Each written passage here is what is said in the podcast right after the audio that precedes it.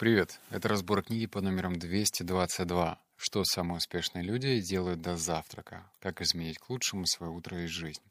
В этом выпуске тебя ждет 6 выводов. Давай побухтим. Стоит ли тебе читать эту книгу? Вообще, по одному очень точному, но все-таки маленькому параметру эту книгу читать не стоит. Просто потому, что ожидания, когда ты видишь такие заголовки, а точнее название книги, они расходятся с действительностью. Ну вот еще раз, что самые успешные люди делают до завтрака? У меня извращенное понимание, и я надеялся получить какие-то интересные инсайты, типа один там миллиардер пьет чернила каракатица, другой натирает уши воском, потому что у него так лучше мозг работает, третий пляшет на одной руке. Ничего такого, конечно же, в этой книге нету. С одной стороны, это хорошо, ну, потому что ты понимаешь, что универсальных эм, каких-то советов, их достаточно в нашей жизни. Там, делайте зарядку, будете в порядке, да, а вот каких-то супер уникальных вещей, их крайне мало, либо о них просто в принципе мало кто говорит, либо они очень специфические, они не, не применимы к основному роду людей. Ну, то есть просто, типа, Зачем? Зачем делать какие-то такие сверхординарные вещи, стоять на гвоздях каждое утро, если кому-то достаточно зарядки? Я сейчас утрирую, но, надеюсь, модель ясна. Очень большое внимание автор уделяет утру, и вот у меня три вывода идет про утро, и они, кстати, классные. Больше всего меня впечатлил именно шестой вывод. Кстати, четвертый будет не знаю, что-то наподобие списка, то есть автор предложит тебе, чем заняться утром, но чтобы этот подкаст получился более живым, я, если тебе будет удобно, расскажу про свой утренний порядок, как у меня все это устроено, я в этом что-то, как говорится, шарю. Итак, переходим к выводу номер раз. А, под саморазвитием я имею в виду физкультуру, хобби, медитацию, религиозные практики и тому подобные вещи. У многих людей именно утреннее безумие порождает ощущение, что времени не хватает ни на что. Времени достаточно. Просто оно в основном уходит на малопродуктивную суету, шум, гам и тарарам, который обычно сопровождается выходом из дома. Но утро не обязательно должно быть таким. Внимательно изучив начало своего собственного дня, даже в самые сумасшедшие будни, я увижу, как э, я вижу, как их усовершенствовать. Утро может стать очень полезным временем, временем радости, временем, которое можно посвятить развитию навыков и созданию привычек, направленных на самосовершенствование. Понятно, что способность научиться проводить утро с пользой в нашем безумном мире не может выглядеть чем-то на грани подвига. Но к тому моменту, когда все остальные только приступают к завтраку, самые успешные люди уже успевают заработать победные очки в своем движении к жизни, которой они хотят жить. По крайней мере, таков мой вывод после изучения записи и рассказов высокорезультативных людей. Заметь, ключевое здесь в этом выводе утро. И автор на протяжении следующих выводов и вообще всего рассказа говорит о том, что если ты хочешь получать результаты, то тебе нужно настроить себя на то, что утром важные дела делать гораздо проще. Я тебе объясню, почему. Это будет и автор повторять. А, если ты из тех людей, кто напоследок все оставляет, например, в 6 часов или в 7 после работы, я сделаю то, что мне действительно важно, то, увы, мышца под названием сила воли уже к этому моменту обессилит. И ни времени, ни желания не будет как если бы ты, например, утром проснулся, еще бодренький такой прям живчик, если бы ты взялся за это утром, было бы гораздо больше результатов. Вывод номер два. Если вы собираетесь посмотреть, что вам удается оставить для себя, только в конце месяцев, скорее всего, к этому моменту у вас уже не будет ничего. Аналогично, если вы ждете конца дня, чтобы заняться чем-то важным, но не срочным. Физкультурой, молитвой, чтением, обдумыванием путей развития вверенной вам организации, собственной карьеры или семейного досуга, то, скорее всего, у вас ничего не выйдет. Если это стоящее дело, надо выполнять его в первую очередь. Ну, о чем я говорил до этого. У нас есть единственный источник энергии для всех случаев, когда нам требуется прибегнуть к самоконтролю. И это не только сопротивление соблазнам, но и контроль над мыслями, управлением эмоциями, контроль над всеми формами влечений и старательность при выполнении рабочих и иных задач. Еще более удивительно, что этот же ресурс используется и для принятия решения, поэтому в процессе выбора мы расходуем часть того, что нам необходимо для самоконтроля. А еще он нужен в логическом мышлении и при серьезных раздумьях. В течение дня наполненность наполненного немыслимыми пробками, раздражающими начальниками, пререкающимися детьми и, что выглядит уже полным предательством, электронными соблазнами, действующими не хуже шоколадных пирожных, человеческий запас силы воли просто-напросто иссякает. Существует общая тенденция к тому, что серьезные провалы самоконтроля и неверные решения случаются ближе к концу дня, говорит Баумастер. Диеты нарушают по вечерам, а не по утрам. Большинство импульсивных преступлений происходит после 23 часов. Срывы с наркотиками, алкоголем, сексуальной распущенностью, азартными играми и тому подобными вещами обычно случаются вечером. Вывод про резервуар. Представь себе, что... Э, что тебе представлять? Обратись э, сейчас напрямую к своему дню. Я не знаю, когда ты сейчас слушаешь этот подкаст, но предположим, что это вечером. Это прям будет отлично. Вспомни, как у тебя прошел день.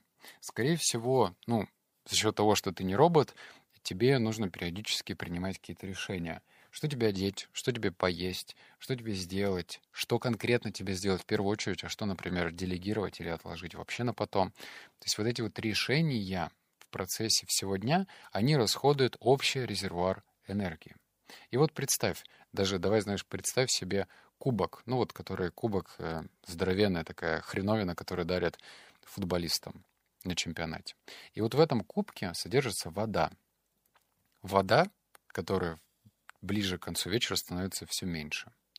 И как ты сам считаешь, что вот было много-много-много энергии в виде воды, а в конце дня ее нету? Тогда где логика, что в конце дня, когда у тебя мало энергии, ты будешь заниматься важными вещами? Это же просто противоречит логике. Понимаешь, да? Нить. Она у нас просто, этот резервуар энергии, энергии. Все, это сорянчик, это мой четвертый уже подкаст за сегодня, у меня уже язык, я не знаю, на ухо лезет. Ну, в общем, понятно, резервуар энергии, и он заканчивается. Если ты хочешь, эм, чтобы в твоей жизни было больше результатов, то тогда тебе нужно вот эти важные и срочные дела ставить в самое начало, а не в конец дня. Вот третий, он, кстати, самый короткий. Минимум помех — это главная причина, почему раннее утро — наиболее удобное время для требующей сосредоточенности работы. Вот, смотри, он очень емкий вывод и в то же время понятный. Почему нужно работать именно утром и заниматься именно важными вещами? Потому что утром у нас, как правило, минимум отвлекающих факторов. Если ты приезжаешь на работу, ну, например, у тебя рабочий день в 9 часов, то, скорее всего, на тебя сваливается много всего. И эти отвлекающие факторы могут от, э, исходить от твоих коллег, от твоего начальника или подчиненных. Не знаю, чем конкретно ты занимаешься. А вот у тебя еще и почта ломится от сообщений разного рода. Есть и важные, есть и спам, а еще и соцсети, и эти бесконечные биканья уведомления, что тебе оставили комментарий, лайк или сообщение написали. А утром этих помех нету. Так что здесь прям прослеживается логика. Ее, ну, сложно оспаривать, потому что автор действительно говорит дело. Вывод номер четыре. Нарисуйте картину своего идеального утра. Этот вывод будет большой, потому что я буду перечислять, что советует автор делать. Надеюсь, ты не отключишься. Сейчас мы подойдем к списку.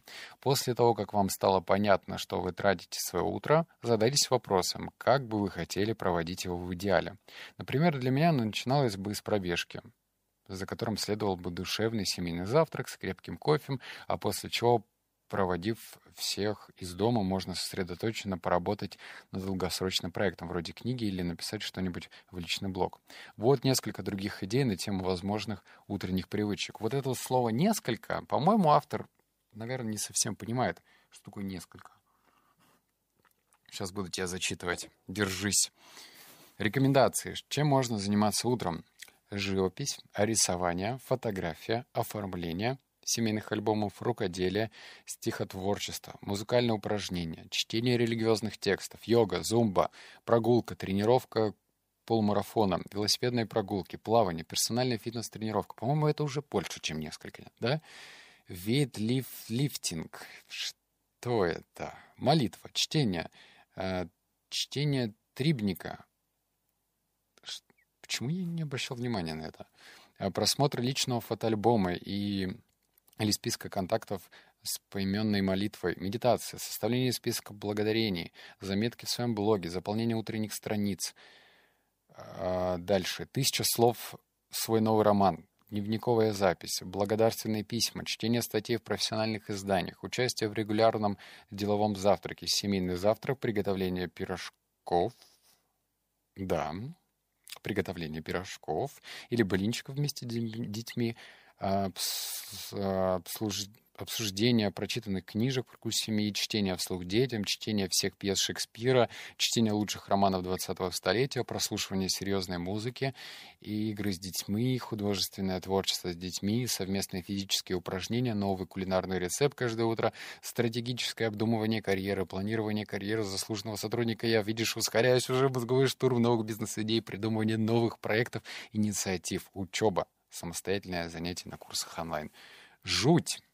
Вот сейчас пойду после этого подкаста, буду пирожки печь. Но вот я не знаю, то есть что ты для себя подчеркнул. Давай так, чтобы этот подкаст получился практичным, я тебе расскажу свое проверенное утро, что я делаю. Ага, ага. Ну все, я сплю по 7 часов, ложусь я, соответственно, где-то в 11 вечера и просыпаюсь в 6. Ну там в 6, 5 минут, в 6-10. Дальше я иду, просыпаюсь, ну, по ходу. На ходу просыпаюсь, иду умываться. Затем я занимаюсь самонастройкой. Ну, то есть я сажусь в позу лотоса и не медитирую, это по-другому. Я занимаюсь такими аффирмациями. Проговариваю, что для себя важно. Не буду говорить, что для меня важно, это личное, но все-таки я проговариваю это для того, чтобы у меня поменялась перепрошивка. У нас же есть такие установки, эти установки закладываются с детства родителями, в школе, в универе, друзьями как-то. Но вот чтобы работать с этими установками, их нужно проговаривать мысленно. Потом я ложусь на спину и делаю технику Вима Хофа. Три подхода. Посмотри в гугле, что это такое. А лучше видео посмотри. Затем я ставлю кашу. У меня очень полезное питание утром. Это какая-то мега-супер каша, много всяких ингредиентов. Я ставлю кашу, и чтобы не терять время, я слушаю в этот момент еще аудиокнигу.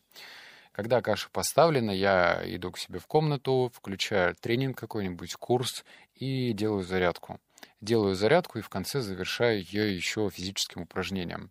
Как только я сделал физическое упражнение, ну, полностью, там, три подхода, например, у меня там сегодня там день отжимания. То есть я сделаю три подхода по 50 раз.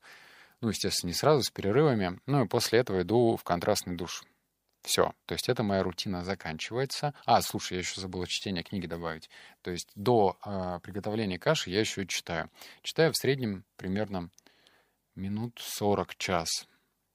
Это не так много, но при этом за счет того, что я умею определять важные и неважные дела, как мне кажется, я смогу и умею выделять время на чтение, потому что для меня это важно. Не только потому, что у меня род деятельности связан с чтением, но и потому, что мне это нравится. Перед следующим выводом я кратко в рамках рекламной интеграции расскажу про один телеграм-канал. Настало время, когда большие СМИ узнают новости из телеграм-каналов. И один из самых цитируемых – это «Подъем».